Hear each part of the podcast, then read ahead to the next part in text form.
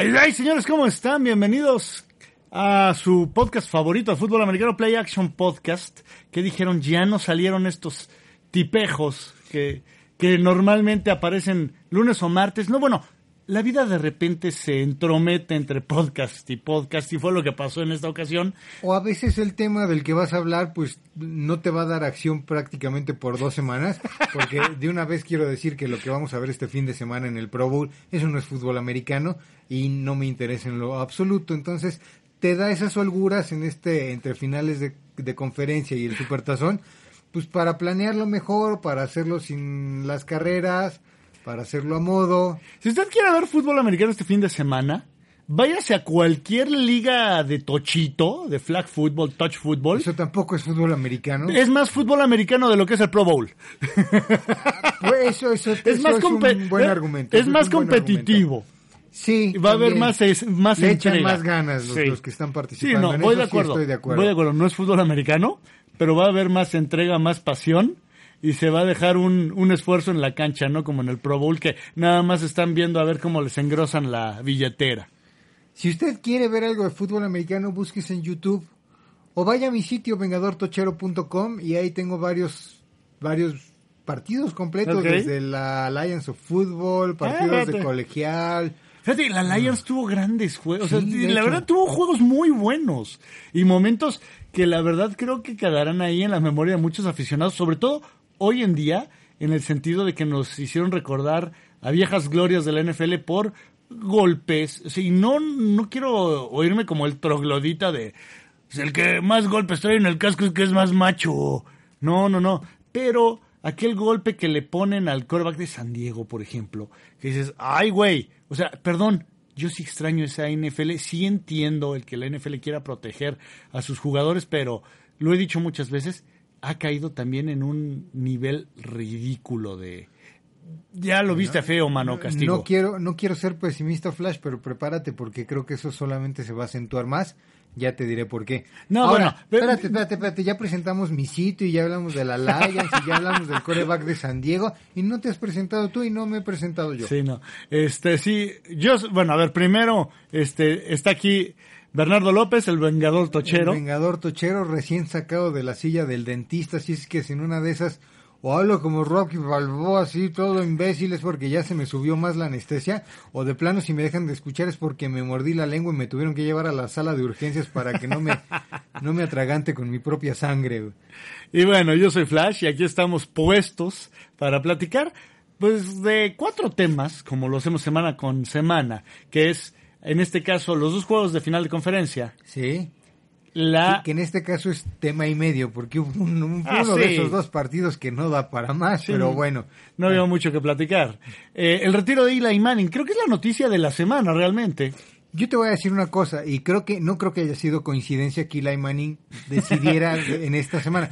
Claro, es en una Sí. semana en la que le compites al Pro Bowl por reflectores, pues era fácil ganárselo. Sí. La razón por la que se está hablando tanto de Eli Manning tiene que ver con que ahorita la gente trae todo, eh, todo este ímpetu de fútbol americano por las finales de conferencia, porque viene el Super Bowl, pero realmente no hay acción, no va a haber nada Sí, así eh, emocionante, nada que, que, que- Entonces pues dices, bueno, para emocionarme empiezo a hacer polémica, empiezo a hacer debates, empiezo a tirar caca en Twitter. Sí, claro, entonces levanto polvo mínimo. Por lo Sí, menos. porque pues, es como ese periodo de, de abstinencia en el que, pues no sé, te echaste el último brinco con tu futura esposa y el periodo con este en lo que llegas a la noche de bodas, ¿no? Ándale, ah, o pudiera ser también que te vas de viaje y dices, bueno, Ah. ya, ya voy a regresar, pero mientras, ¿qué hago? Exacto. Algo por el estilo. Fíjate que, eh, empezando por las finales de conferencia, el juego entre Titanes y Kansas City, híjole, hay que reconocerle a Kansas City que en un juego Acuérdate que esto se está grabando, ¿eh? Se va a quedar documentado que le estás reconociendo algo a los jefes, lo cual creo que en cinco años de hacer podcast contigo nunca te había escuchado decir. No, no, o sea, hay que decir que eh, lograron frenar el ataque de los Titanes. Ahora sí que traía como punta de flecha a Travis Henry. Pero también, cuando sabes que la primera, segunda y tercera opción de esa ofensiva se llama Travis Henry, es más sencillo. Claro. Sin quitarle mérito a lo que hicieron. Y ojo, eh, porque si es más sencillo y el resultado se les dio, pero el partido no comenzó fácil para Kansas. No, iban 10-0 abajo. 17-7 después, o Ajá. sea, Sí. les costó trabajo. Ahora te voy a decir qué es lo que me dio la impresión. Kansas City una semana antes se había dado cuenta que ellos tenían la explosión para nunca necesitar caer en pánico. Oye, a ver, sí, completamente de acuerdo con eso. Pero si eres Kansas City y no sabes eso desde hace un año, eres un reverendo tarado. Bueno, pero es que después hay una forma adicional de cómo utilizar eso a tu favor. Titanes llegaba el desfavorecido, llegaba en un papel en el que pudieras pensar que, digamos, las emociones podían fluctuar más. ¿no? Ajá. Entonces, Titanes llegaba con la intención de... Era como el güey que retaba a Mike Tyson y quería llegar a ponerle el primer chingadazo.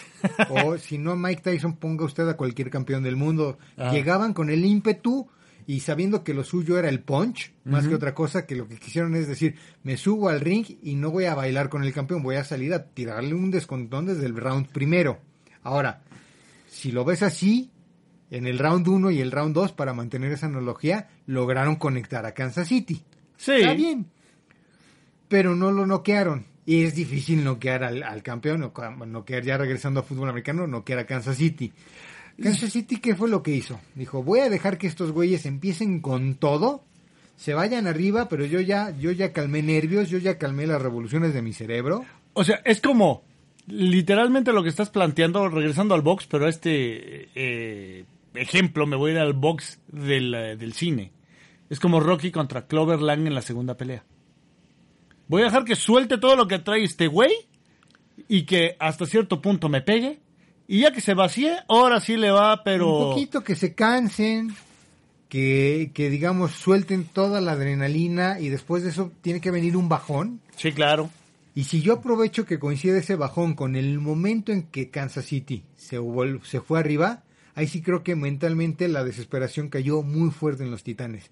No fue una desesperación que los hiciera caer en una hila de errores. Sí, no, no, no fue Houston. no fue Houston, no fue, digamos, el resultado de esa desesperación no fue que les metieran treinta y tantos puntos, No. pero una vez que Kansas City se fue arriba, Tennessee dejó de sentirse peligroso, por lo menos para mí.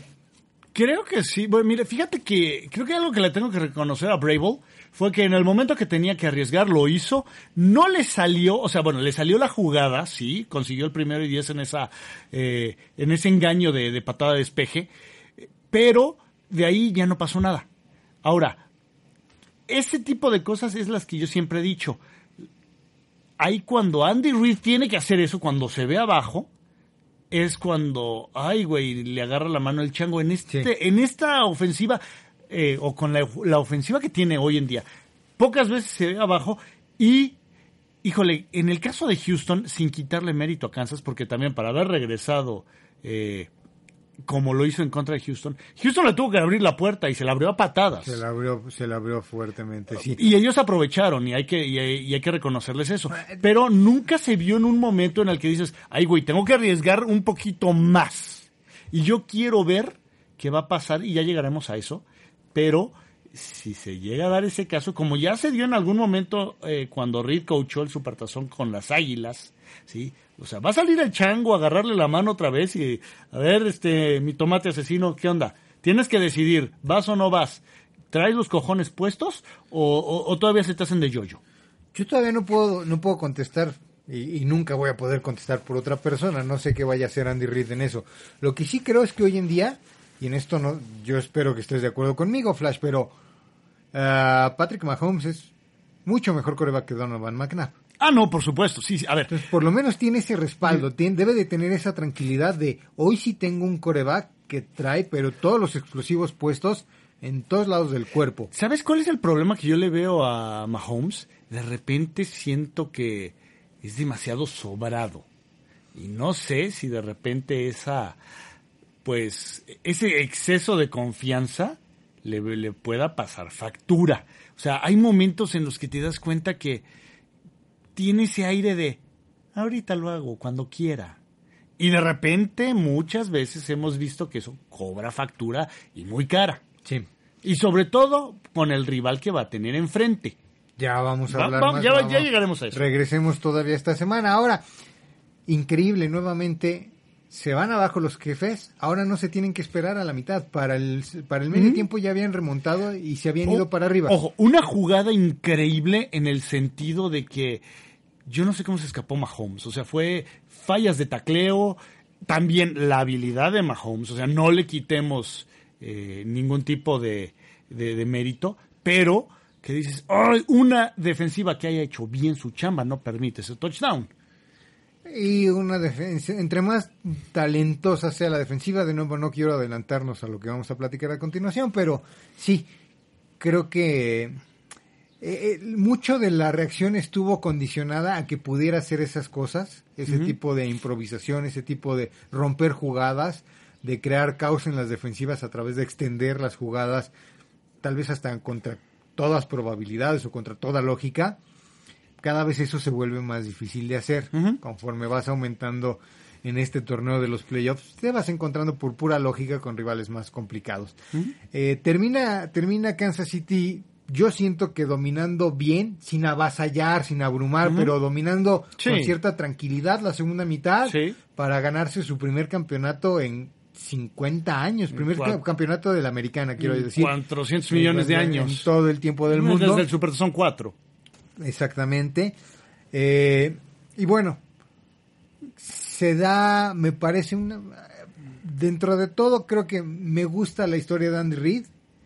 Mm, fíjate que mm, hubo algo, a mí no me gusta, trato de evitar el hablar de lo que dicen los comentaristas, porque también de repente te toca estar del otro lado y sabes que vas a dejar este cierto eh, comentario por ahí que a lo mejor va a ser una burrada y suele, y, ya me ha pasado.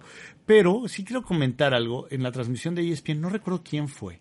A lo mejor fue Alegre, pero no quiero embarrar a alguien que no, no haya sido. Fue alguno de los comentaristas de ESPN que dijo, bueno, este, Andy Reid ya merece ganar un supertazón. Bueno, es que esto no es de merecer. Y, a eso voy. Precisamente, no. Andy Reid merece coachear su segundo supertazón. Es todo lo que merece en este momento. Bueno, es todo lo que se ha ganado. Es que no se trata de merecer. No, yo estoy de acuerdo, o sea. Entonces, o sea, ¿se merece coachar ese segundo Super Bowl? Si termina el juego con, su equipo arriba, ah, entonces ya merecerá levantar el, Lombardi. Antes no. O sea, no me digan, no, es que merece tal. No, no, no, no. Es que te lo ganas. No, en el deporte lo ganas, no lo mereces. y ejemplos como eso hay muchos. O sea, está Mark Levy, está Air Corriel, que igual se quedó con el merecer llegar a un supertazón, pero no, o sea, Marino, Marino merecía ganar un supertazón nada más por tantas estadísticas. No, lo tienes que hacer. Son de esas cosas que no hay de, no es de mérito, es de acción. Y, qué te parece si con esto pasamos al segundo partido? ¿Aquí hubo segundo partido? Eh, pues un ratito. ¿No ganaron por default los 49? Casi, casi. Eh, porque en el básquetbol se, se te da una victoria por 20 puntos de diferencia cuando ganas por default. En el fútbol americano debería ser algo por el estilo. Creo que fue lo que pasó, ¿no? Ay, fíjate que es, curioso. me eh. duele mucho porque yo tenía más esperanzas en un equipo comandado por Aaron Rodgers, en el cual yo siempre he dicho, si Aaron Rodgers lo tienes en el campo, no lo te puedes dejar o no te puedes descartar. Y bueno, siempre... Ah, ahora tienes que ajustar tu frase a si tienes Aaron Rodgers con una o diez puntos de desventaja, no con 27 al medio tiempo. Sabes que también creo Aaron Rodgers, y aquí volvemos al punto de que sí, eh, hay dos cosas. Suelen decir eh, los, los gringos, el famoso It's a Coreback League, y que el equipo con el mejor coreback tiene más posibilidades de ganar. Sí. Y aquí se demuestra que no necesariamente, o sea, eh, porque Rogers es 300 veces mejor de lo que es Garópolo. Sí, seguro. Pero, seamos honestos, el mejor equipo lo tiene Garópolo, no lo tiene Aaron Rodgers. El mejor equipo y el mejor cocheo. Sí. O sea, por varios aspectos es que eh, fue hace rato mientras platicábamos preparando este episodio, yo te hacía mención también de, del Supertazón en el que Seattle le gana a los Broncos. Llegó con una defensiva, eh, creo que se equiparon muchos este juego del campeonato de la Nacional con aquel Supertazón, en el cual, bueno, del otro lado estaba Peyton Manning, en esta ocasión estaba un tal Aaron Rodgers, sí, tipazos, jugadorazos y todo, pero se enfrentaron a una defensa rápida, fuerte, con técnica depurada con la que no fallan tacleos, que son sumamente sólidos, difícilmente te van a cometer un error de asignatura, o sea, te van a dejar tanto en los profundos como en las asignaciones contra tierra y lo que sea. Sí, lo que, lo que le pasó a, a Kansas en contra de Houston en el, ¿qué fue? Primero o segundo touchdown, el pase largo, ¿te acuerdas? Sí. Que sí, literalmente estaban en la deglución del tubérculo poblano los señores de la secundaria de Kansas. Sí, eso no le pasa a San Francisco. No, son ese tipo de corredores que no te cometen y entonces tienes que escoger o tienes que tomar la decisión de cuál va a ser lo que te dé mayores probabilidades de ganar. Green Bay se fue por la de, pues me voy por pasecito tras pasecito tras pasecito de 3, 4, 5 yardas, sabiendo que, una, incluso tres pases completos de 3 yardas no te van a dar el primer y Sí, 10. no. Tienes un coreba, un coach que no es no es, digamos, no es famoso. Para empezar, no es ni famoso porque es su primera vez como coach, ¿no? En, en la- en la- en la vida pero tampoco en este año te haya mostrado que sea un dote de arriesgarse y de ir por cuartas y cortas y de buscar extender las, los, los series ofensivas a cualquier costa. Entonces, iba a resultar eso en uno o dos primeros y dieces y después terminar despejando, si no es que hasta mm, series mucho más cortas, porque una cosa es que tú intentes cada jugada un pase de tres yardas, la otra es que realmente lo completes. No, aparte hay que eh, platicar una cosa. O sea, cuando tú tienes ese plan de juego, o sea, eh, digo, tienes que tener un particular tipo de receptores. O sea, a San Francisco les, le funcionaba en su momento. Eran pases de 5 yardas, de 8 yardas, 10 yardas, la famosa ofensiva de la costa oeste. Sí, pero cuando tienes de un lado a Jerry Rice, del otro lado a John Taylor y como a la cerrada Brent Jones saliendo del backfield a un tal Roger Craig. Bueno, entonces ya se convierte esto en una auténtica navaja suiza, eh, Claro. suiza. Entonces ahí puedes a- atacar por muchos, muchos lugares. Pero Green Bay no tenía todas esas armas. Y te voy a decir otra cosa también que creo. Creo que Aaron Rodgers no tenía la confianza. Si no eras este ah, el ala cerrada, Graham. este, Graham, Jimmy Graham, o su principal Adams. receptor, a su segundo, a su tercero, a su cuarto, ¿cuántas veces los buscó? Sí, lo que pasa es que, fíjate, es un caso muy curioso en cuanto a los receptores de Green Bay por tradición. O sea, normalmente tenían eh, a dos que eran muy buenos y el tercero, pues recogía lo que le quedaba a esos dos, ¿no? O lo que no tomaban esos dos.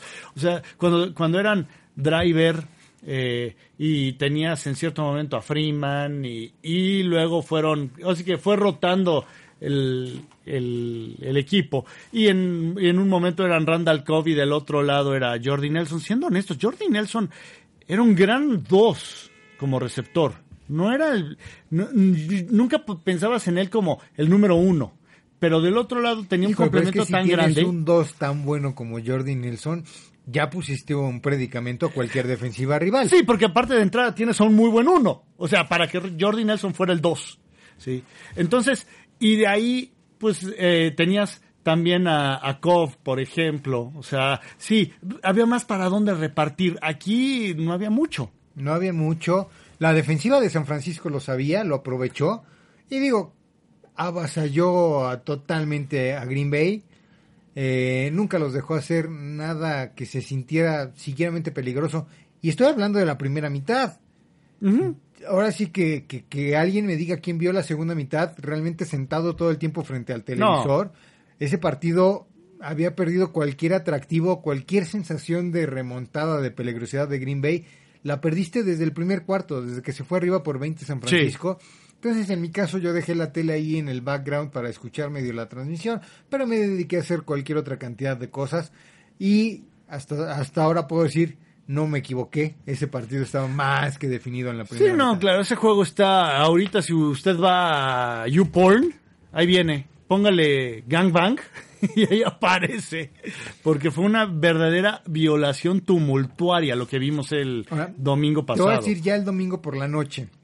Te voy a decir qué sensación y en quién me acordé mucho. ¿Te acuerdas de nuestro amigo el buen Pegaso? ¿Así? Yo me acuerdo que la, la entrevista en la que estuvimos con él, cuando platicábamos con él antes de esa entrevista, varias veces mencionó, y eso hizo que me lo recordara varias veces este domingo en la noche, el fútbol es justo. Mm. Piensa en todos los que llegaron a playoff de la americana, piensa en todos los que llegaron a playoff de la nacional. Creo, aunque hubo algunas sorpresas en el camino, sin lugar a duda vamos a tener el Supertazón entre los dos mejores equipos. Sí, sí, sí, sí. No es el equipo que agarró buen ritmo al final como hubiera sido el caso de que llegara Tennessee. No es el equipo que está apoyado o anclado en un coreback estrella y que hace que los demás a lo mejor superen lo que podrían hacer de manera independiente, que fue Green Bay. No es el equipo con el sistema ofensivo más impredecible o más atípico para los estándares de los esquemas que se utilizan en el NFL, que hubiera sido Baltimore. Y no fue ningún otro. Creo que llegan los dos equipos más sólidos en línea por línea, Sí. que aún así están apuntalados en buenas estrellas. En el caso, obviamente, de Kansas City es Patrick Mahomes. En el caso de Green de San Francisco, yo me atrevería a decir que no sé cuál sea su mayor estrella, pero está al lado defensivo. Sí, no, yo te diría, la defensiva en sí de San Francisco es la estrella de ese equipo. Ahora, híjole, normalmente cuando lo platicábamos, se enfrenta la gran defensiva contra la gran ofensiva, normalmente la gran defensiva sale con la mano arriba. Claro que sí. Antes de pasar a ese tema del supertazón particular, ya platicamos que en esta semana hubo, hubo para aventar para arriba de oportunidad, no de temas, de Sí. oportunidad para meter tu tema y que fuera por lo menos tendencia local ahí en tu colonia. y se dio uno de ellos precisamente con Eli Manning. Sí, que dice que ya se va. Y la verdad es que hay dos cosas que yo quiero recalcar. Una es uno de los pocos corebacks que terminan su carrera en un solo equipo. Sí. O sea, aunque administrativamente en algún momento fue parte de los Chargers durante cinco 25 minutos. minutos, sí. Los 25 minutos. Sí, acuérdate que, en aquel entonces las rondas Ah, de claro. la selección entre selección eran in- interminables. La Sí. primera ronda del draft te podía durar cuatro horas. Sí, era horrible. Bueno, sí, fíjate que yo ese draft agarré y dejé el... No es cierto, esa vez sí vi porque Raiders tenía el número 2, que tomó a Robert Gal- Gallery. Gallery. Sí, y ya después me fui a jugar básquetbol. Pero normalmente yo dejaba la videograbadora ahí, que, que grabara el draft, y me iba a jugar y ya después regresaba a ver qué, cómo había estado el asunto. Sí, bueno, el asunto es que... Sí, es que ya en algo grabado en ese entonces le podías adelantar sin bronca y Sí. saltarte todo el Ve- relleno. veías lo que te interesaba, sí. Exactamente. Sí, sí, sí, de repente, de, ay, los Bronx me valen gorro, ¿no? O sea, pero bueno, el asunto es, dice adiós Eli Manning, eh, ya el día de hoy tuvo su conferencia de prensa y pues la pregunta es, creo que es obligada, hasta cierto punto un tanto obvia, por detalles que yo mismo he, con, eh, he comentado y he dicho que eh, a mi particular forma de pensar son necesarias eh, si vas a entrar al Salón de la Fama. ¿sí? Pero, ¿merece o no estar en el Salón de la Fama Eli Manning? Pues Yo sé que yo soy, yo soy más picky, tú eres más, sí, que entren. Mira, antes de, de- de contestar tu pregunta, yo quería también este, mencionar acerca de, de dos cosas de Eli Manning. La primera es que qué bueno que ya se retiró. Sí, Porque fue un coreback de una carrera larga, de una carrera de altibajos, sí, pero estelar en dos momentos, campeón en dos momentos. con momentos más brillantes a la hora buena que su hermano. también. Y, y digo, miembro de una familia, digamos, de esta realeza del fútbol americano. Por cierto, ¿sabías que uno de los sobrinos, ya, ahora sí que la tercera generación, ya le está ofreciendo LSU este, beca y tiene 14 años el chavo ¿En apenas? serio? Bueno, ahí sí te la dejo. Y, y digamos, es un nombre que todo el mundo ubica, pero que ya las dos últimas temporadas estaba hasta cierto punto dando pena. Medio cubría con su fama, con su historia, con, su- con varias cosas ya del pasado, que simplemente ya era un mal coreback. Una, ya era un mal coreback sí, estos últimos dos años. Una carrera, híjole, de montaña rusa hasta cierto punto, me atrevería yo a decir. Originalmente llega a los gigantes. El que estaba prospectado para ser coreback era Kurt Warner. Kurt Warner. Después, por azares del destino, Warner termina yéndose a Arizona y ahí sabemos la historia. Y termina llegando al Salón de la Fama. Y ahí después Eli pues se encarga de hacer su propia historia y de entrada pues nada más le quita la temporada perfecta a los a los Patriotas con una de las jugadas más improbables y más increíbles y también inolvidables en la historia del Super Bowl. Y precisamente ahí en el inolvidable si es que yo voy a decir mi segundo punto, y es que definitivamente Eli Manning tiene que estar en el Salón, de la Fama. Van, van- todo mundo, estés a favor o en va a encontrar estadísticas para, para solidificar o para justificar su punto de vista. No, es que no tiene tal récord o No, fue, no, no. tiene tal... ¿Cuántas veces fue el más interceptado de la liga? Ahí está uno para una estadística para decir no, no debería estar en el Salón de la Fama. Y- y- Te voy a decir una cosa, es el Salón de la Fama, no de las estadísticas. Eli Manning, con esos dos anillos de supertazón, siendo parte de esa familia, habiendo derrotado el 18 y 0 y llevado a los Patriotas al 18 y 1, habiéndose quitado esos tres linieros defensivos de los Patriotas, aventado ese pro- ese, ese pase casi al Ave María y que Tyree Hill, Hill es parte casi casi es el trampolín que a lo mejor lo avienta al Salón de la Fama. Tyree Hill quedándose con ese Eh, pase que, Tyree. que- Tyree, que cualquiera debió de haber tirado o que nadie le hubiera reclamado si lo hubiera Sí. tirado. Acompañado después, con dos o tres años después, un pase con Teodolito que le pone a, Mario, Mario Manningham, Manningham. que los lleva a hacer el, que los lleva a obtener el segundo campeonato. Eli Manning va a tener la fama para que se siga hablando, para que se sigan recordando Es- de esos logros 30 años después. Y es el Salón de la Fama. La fama ya la tiene y pertenece a su salón. Ah, bueno, eh, pero puede ser famoso por, dice- por diferentes cosas. O sea, un tipo como Michael Vick va a ser recordado, pero no es un cuate que deba de estar ahí porque no es parte de esos grandes jugadores de la historia. Ahora, puede, oh, oh, la diferencia aquí es, puedes hablar de la NFL, de la historia, el periodo en el que jugó Michael Vick sin mencionar a Michael Vick, yo te digo sí. Yo también. Puedes mencionar o hablar del el periodo en el que jugó Eli Manning sin mencionarlo y yo te digo que no. O sea, bajo ese argumento tiene que estar en el Salón de la Fama. Por supuesto. El otro día alguien mencionaba que, que en números, en números, de nuevo, si quieres encontrar tu justificante en las estadísticas, los números de Eli Manning no son tan diferentes de un Jay Cutler. Digo, pero pues es que si no hablas de Jay Cutler, la historia de la NFL no la desacompleta. Ah, yo te voy a decir una cosa. Uno de los peores eh, porcentajes de coreback titular en la historia de la NFL es Joe Namath. Pero no puedes hablar de la NFL si no hablas de Joe Namath. O sea, si de repente creo que eh, busca la gente anclarse mucho en las estadísticas Oye, cuando ¿y las estadísticas muchas veces no te van a dar lo que fue ese jugador. Me estoy equivocando. Hubo un scout que comparaba en talento a Eli Manning con Jay Cutler, ya me acordé, eh, diciendo Jay Cutler es mejor, pero tampoco es que estén muy lejos uno del otro. No, perdón, perdón. Eli Manning es mejor, pero no es que estén muy, distin- muy distantes el uno del otro. Realmente en la comparación estadística que hicieron era más bien con Joe Flaco, que no eran muy distintas las estadísticas en el prime de Flaco que en el prime de, de Manning y decían, a ver, ¿qué? Si Flaco por obras o causas de la- del destino, de la casualidad, gana un segundo supertazón, por tener dos supertazones, ¿lo vas a meter al Salón de la Fama? Por supuesto que no. Sí, no. Mira, yo confío en que la gente que lo... O sea, yo confío en que lo- los, los que votan para que entren al Salón de la Fama pueden ser lo suficientemente laxos para nunca cometer el error de meter a Joe Flaco así tenga cuatro años de supertazón. Mira, si no tienen y no han hecho y no hicieron el, el hecho del acto de meter a, o de inducir a tipos como Jimmy Johnson en su momento, si ya va a entrar, pero es por otro comité, eh, a Tom Flores, a gente como Lester Hayes, a, Cliff Branch, eh, no sé, a quién más se te ocurre, a Roger Craig, digo, ya presco, siempre que llegamos a este punto, y creo que esa es una de mis cartas más fuertes, porque no quiero irme a los Raiders, porque los Raiders puedo aventar muchos para arriba, y que deberían de estar, pero no quiero que, se, digan, ah, este güey tiene su agenda y quieren meter nada más a los Raiders, no.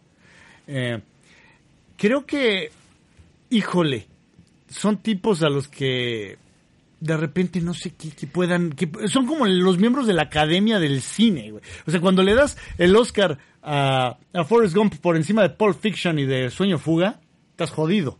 Entonces, de repente, con los el comité de elección al Salón de la Fama de la NFL, no sé qué piensan, güey. Mira, lo quieren hacer tan selecto, tan exclusivo, tan, tan, tan, que terminan cometiendo esas injusticias y terminan generando estas necesidades de hacer un comité especial para meter a los que claramente no estaban dentro, pero pertenecían, ¿no? De nuevo, eh, para mí de entrada, eso de que sean máximo siete por cada generación, termina siendo ese efecto de que casi, casi, ahora, ahora se, se ha vuelto muy común de que entras en tus cinco años, casi, casi yo Eres- siento que eres es- Dios. O porque eres Dios o porque la verdad que les da miedo que se te escape, se te escape, se te escape y a la vuelta de cuatro o cinco años ya ni se acuerden de ti o haya demasiada gente que meter y tú ya te quedaste ahí en la anticuticola. No, o, o luego son los compadres, o sea, porque se daba mucho a últimas fechas que el que entraba al Salón de la Fama en su quinto año, más bien en su, tras, traspasadas sus cinco temporadas de retiro, entraba automáticamente si estaba en los medios. O sea, entiéndase un Dion Sanders, eh, Warren Sapp, eh, ese tipo de personalidades que en su momento eran miembros de un crew que salía a cámara muy seguido y estaba ahí presente. Cuando personajes como Tim Brown, como Chris Carter, que los dos debieron de haber sido inducidos en su, en su primera oportunidad, no fueron. Sí, sí, de repente, eh, a lo mejor uno de los que se escapó a eso fue Kurt Warner, porque no entró luego, luego.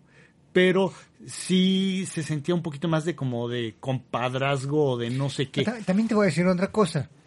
No, no entiendo por qué este afán o esta que como que quieren hacer el Salón de la Fama dentro del Salón de la Fama, sí. creándolos a los son inmortales, pero estos son más inmortales que los otros porque entraron a los cinco años, Sí. entraron en su primera oportunidad.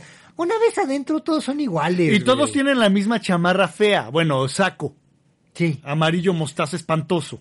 Entonces, también creo que es un, es un, hype que deberíamos de abandonar porque no aporta en nada. A lo mucho, si hace algo, es crear ese tipo de injusticias que por acelerar y meter a alguien, de repente empie- empiezas en esa resbaladilla, esa gente como Roger Cray, esos nombres que ya hemos mencionado hasta el cansancio en las últimas semanas en Play Action Podcast, y se empiezan a relegar y a relegar, y obviamente al siguiente año llega otro que cumple sus cinco años y, y no quieres que se relegue y lo metes. No, o sea, Es, Tendría sí, que, que tendrían que entrar de, de entrada tendrían que admitir más personas cada generación sí.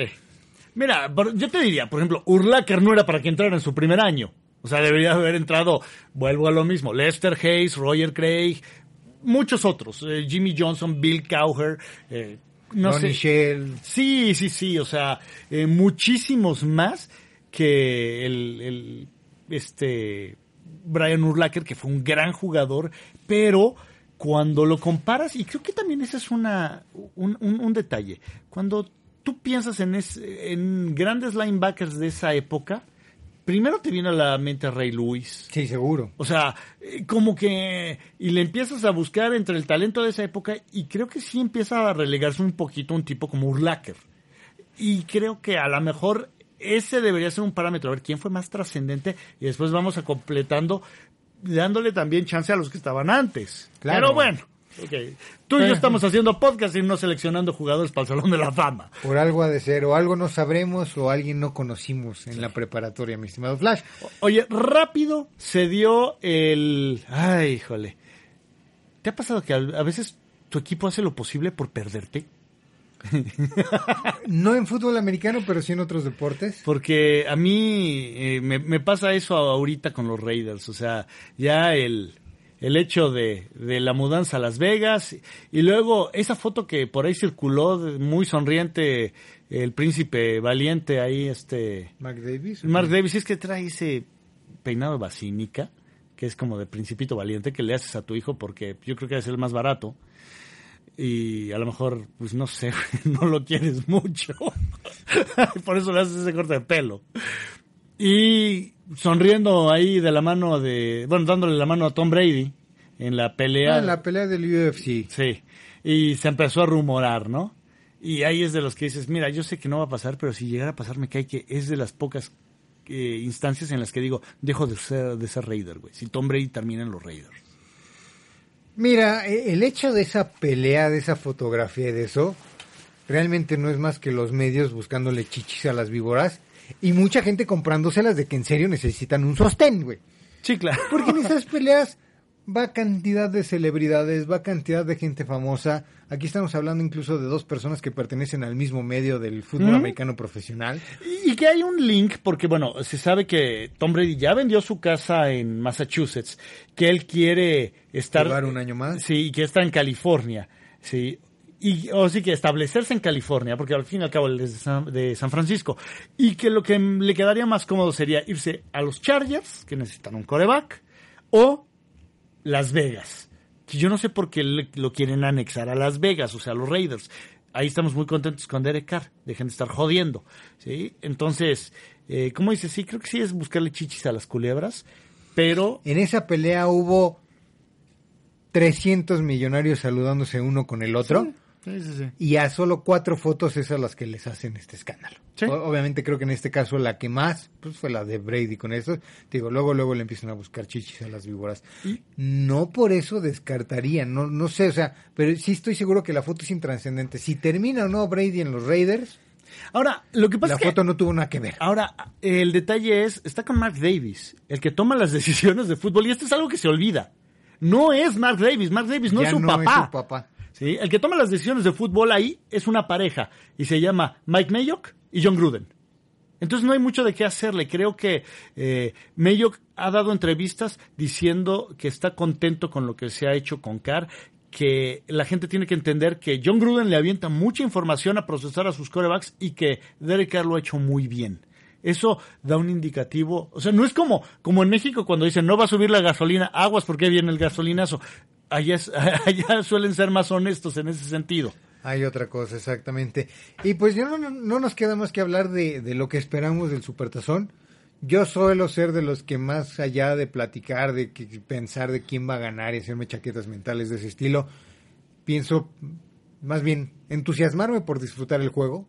Estoy entusiasmado porque sé que se dio la, el- la combinación de equipos que me presentan la posibilidad de ver un partido más parejo, más cerrado, más espectacular, con más jugadas explosivas cuando esté la ofensiva de Kansas City, con una defensiva que pueda, digamos, aprovechar y demostrar, hacer uso de esa agresividad, esa agresión veloz, yo le llamaría, para contenerlo. Ahora sí que ahí es el duelo de poder a poder que yo estoy esperando para disfrutar y a ver quién gana, de qué cuero salen más correas tal cual. A mí me llama la atención el que yo sé que es más atractivo ver un juego con muchos puntos. O sea, yo, yo estoy seguro que todo el mundo quisiera que el Super Bowl fuera un 54-52 a favor del que usted quiera. Me vale gorro. Pero que pierdan los jefes, siempre y cuando. Pero el asunto es, yo lo veo muy difícil, porque es una gran defensiva la de San Francisco y lo platicábamos, normalmente la gran defensiva se termina imponiendo a la gran ofensiva. Ahora, el Supertazón es un monstruo tan aparte y tan particular que incluso a las grandes, grandes ofensivas, el primer cuarto les cuesta trabajo. Hay mucha Sí. tensión, hay muchos aspectos mentales. Tienes un espectáculo casi, casi de medio tiempo, pero antes del partido con el- la ceremonia del himno y la bandera y todo. Entonces, genera, creo yo, equipos muy talentosos, pero que no empiezan sueltos, no empiezan relajados. Sí, eh, de repente tenemos fenómenos tan extraños y el Supertazón es una bestia tan aparte, o sea, porque no es como cualquier otro eh, de campeonato deportivo de los Estados Unidos, o sea, ahí sí voy de acuerdo en el decir en una serie a 7 el mejor equipo va a ganar. Pero en el Super Bowl no sabes, o sea, porque de repente dices, es que este era mejor equipo y ganó el otro por azares del destino. Ahora, eso tiene mucho que ver, eh, la rutina es distinta, los nervios, La Y- cobertura, la exposición a Sí, periodistas, claro. Ahora, a cámaras, micrófonos. Yo te puedo decir una cosa, podemos ver un juego eh, en la primera mitad o los primeros tres cuartos y ver uno completamente distinto en un cuarto final, ¿eh? O sea, porque ha pasado. Pasó y ya hablamos de ese supertazón, el supertazón que el primero que Manning y los gigantes le ganan a los patriotas. Es un es somnífero la primera tres mitad. cuartos, es un somnífero. Y des- de pronto, no sé qué pasó, qué cohete les metieron en qué cola de quién. El cuarto cuarto fue una serie de explosiones y bing bang boom. Yo te diría que... Pero ese tenía, creo, un poquito más de, de- de tensión. O sea, yo te diría aquel juego entre los Titanes y los Rams. Ese sí fue de mitad, justo al medio tiempo se notó cuando le soltaron las riendas. Era una hueva la primera mitad. O sea, yo me acuerdo que terminó la primera mitad y nos volteamos a ver. eh, Oye, güey, este... Lo seguimos viendo. Sí, no, a ver, pásate algo Tú para querías poner a la jitomata No. y a la perejila, ¿Qué güey. pasó? No, no, no, para nada. Pero sí fue de esas veces que decías, oye, este, pon la trilogía del 5. Ah, no, estamos viéndolo en el 5. A lo mejor está el domingo con Van Damme. Sí, ah, se han dado casos de supertazones extraños. Eh, ahora, ¿qué va a pasar? Pues hay que ver el supertazón para saberlo. te, creo que viendo a los dos equipos, creo que el más compacto, y por compacto quiero decir que es el más talentoso en todas sus filas, está más parejo Ujú. en talento de San Francisco. Sí. Eh, Kansas tiene algunos pies de los que cojea. Esa defensiva profunda no me termina por encantar. Eh, mejoraron mucho en su defensiva contra el juego terrestre, contra la carrera. Pero de todas formas no es que sean unos monstruos de imposibles de, de contener. Pero tienen de repente en esos intangibles o en esa capacidad de improvisar, de alargar jugadas, de, de- incluso de la defensiva también, de generar intercambios de balón. No por nada tienen un Tyran eh, Matthew que es un peligro que te puede robar y cambiar la, la dinámica de un juego en una simple jugada. Creo que esos intangibles, esas capacidades de hacer jugadas explosivas de un lado y del otro, a su favor la tiene Kansas City. Creo que en este tipo de juegos tensos, la, la ventaja normalmente la tienen los, los equipos más talentosos y compactos. En este caso sería Green Bay. San Francisco, perdón. ¿Qué estoy pensando? ¡Salud! Ya dije estar chupando. Bueno, sería San Francisco, pero, ojo, ¿sabías que uno de los mejores récords en la liga, cuando tienen un bye, una semana de descanso para preparar un juego, Andy Reid. es Andy Reid? Sí. Andy Reid, por algo se habla tanto y por algo creo que hay mucha gente que diría, me gustaría que lo ganara Kansas por Andy, Reid nada más. Andy Reid tiene ese talento para en dos semanas explotarte cualquier debilidad o incluso encontrar debilidades que no te habían explotado ni encontrado en toda la temporada.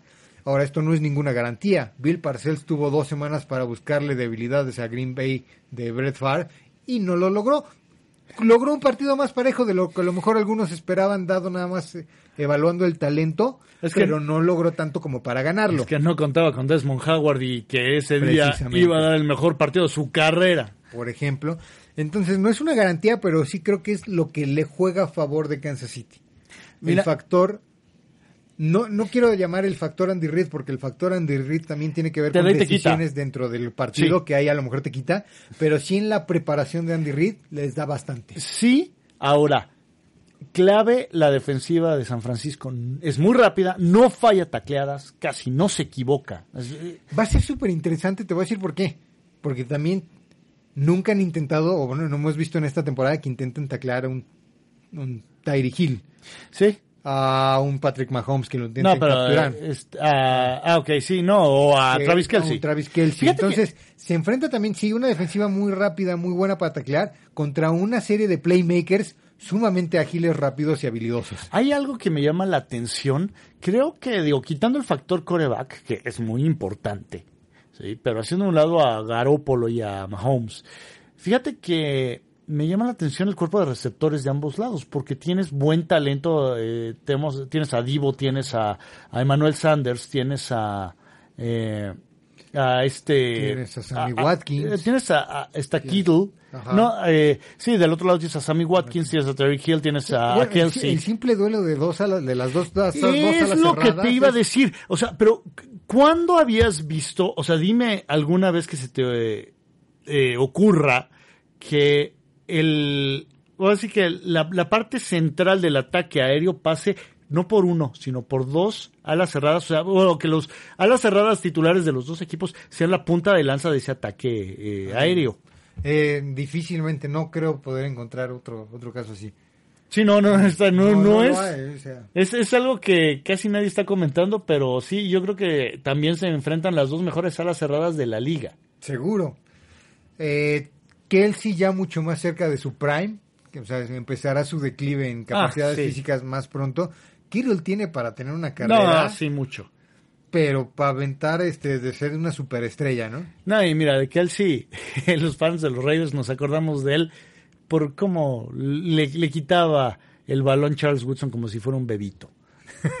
no, pero es un gran, es un gran, gran eh, jugador. Ahora, yendo al nervio, a este ajuste pre-inicio, si a Kansas se le complica y arranca como arrancó con Houston, con balones tirados de las manos, O sea, ahí la defensiva de San Francisco puede empezar a cobrar un poquito de ventaja y de establecerse. Creo que es más fácil que se establezca esa defensa porque al fin y al cabo es más fácil destruir que construir. Siempre es más fácil que se establezca una defensa precisamente por eso. Y esta defensa es tan buena y tan contundente que creo que Kansas City no se puede dar el lujo que se dio las, los dos partidos previos. Exacto. De irse más de una anotación abajo. O sea, tampoco es de que si se van abajo entren en pánico. Si se van abajo 10 puntos, sigue siendo remontable, pero no pueden tanto como lo llegaron a hacer, sobre todo contra Houston. Y sobre todo que tienen ahora sí a la mejor defensa de la liga enfrente. Enfrente, ¿eh? por, por mucho, sí. Ahora, yo espero, sinceramente, yo creo que va a ganar San Francisco. Y yo no espero un juego de altas anotaciones, ¿eh? Yo creo que va a ser un juego, ahora sí que a las bajas. Yo creo que va a ser un Ya lo escuchó 14-7, algo. Es lo que yo creo, ¿no? Ya lo escuchó aquí en Play Action Podcast. Si va usted y escritura a la casa y apuesta todo el dinero a las bajas y después termina, termina a ser un tiroteo de 47-45, vaya usted a reclamarle a a quien Ya- le recomendó este podcast, porque nosotros no nos hacemos responsables. Exactamente. No, es lo que yo creo. O sea, Yo no creo que vaya a ser un- una balacera. O sea, es lo que yo pienso. Yo creo que la defensiva de San Francisco se va a imponer. De nuevo, pueden pasar tantas cosas, tantas circunstancias, además del juego que te pueden cambiar en esta, en esta etapa del Se, se puede perder el, Yo- el casco de tu, corre- de tu de corredor. corredor, sí. Ah, yo, ¿qué es lo que deseo? No, es, no estoy diciendo que es lo que creo que vaya a pasar, ¿qué es lo que deseo? Y que creo que en cierta forma ya si lo llevas al, al terreno de las probabilidades, no está tan descabellado que suceda. Deseo que sea un partido cerrado entrando al último cuarto, porque ahí sí va a ser un tirazo lo que veamos para cerrar una temporada completa del NFL más.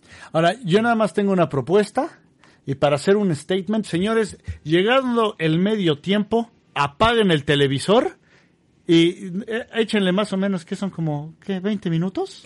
Es eh, de los tiempos, de los medios tiempos más largos. Apaguen, este. apaguen el televisor durante 20, 25 minutos y vuélvalo a prender para el tercer cuarto.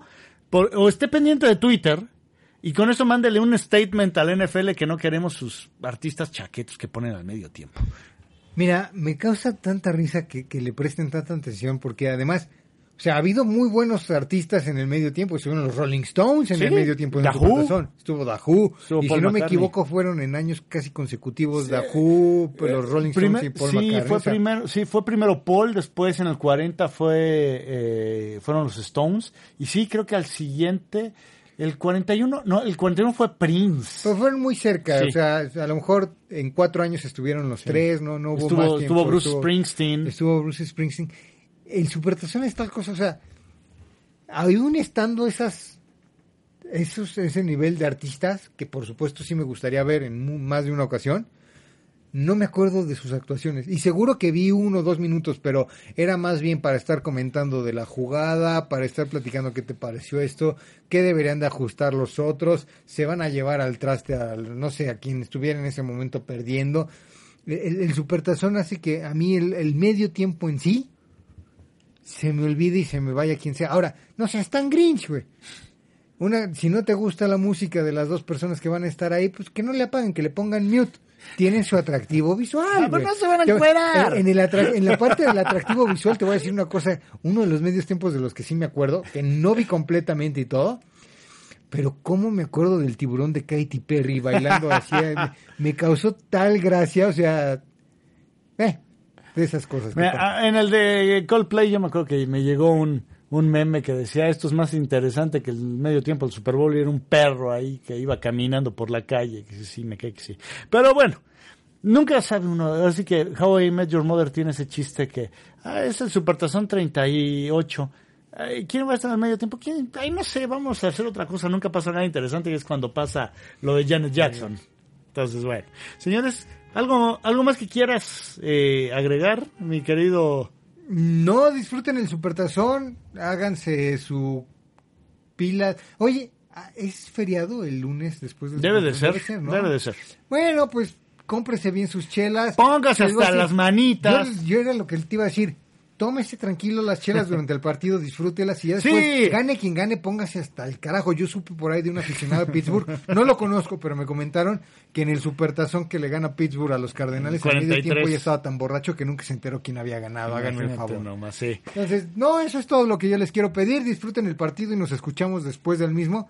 Pues para, para prácticamente despedir la primera temporada de Play Action Podcast, para ver y platicar, intercambiar opiniones de qué hacer en esta en estos siete meses de soledad. No, espérense. Viene XFL, viene, viene LFA. Préstenle más atención a la LFA, sinceramente, pero también está la XFL. A ver qué tal sale ese experimento mafufo de Vince McMahon, que yo sí estoy muy emocionado por ver. Y eh, pues por ahí vamos a estar también dándole cobertura a la, a la LFA que... Sí, ahí están, pero no es lo mismo. Tú eres, ahora tienes el Grinch, carajo. Bueno, señores, pórtense muy mal. Si te dije que tengo partidos de la Alliance of American Football todavía ahí en mi sitio, hasta crees que no lo voy a ver. No, no estoy diciendo que no lo vea o no lo siga, simplemente que reconozco que no es lo mismo. No, bueno, no es lo mismo, pero es fútbol. Yo soy fan del fútbol, no de la NFL. Pórtense muy mal. Adiós.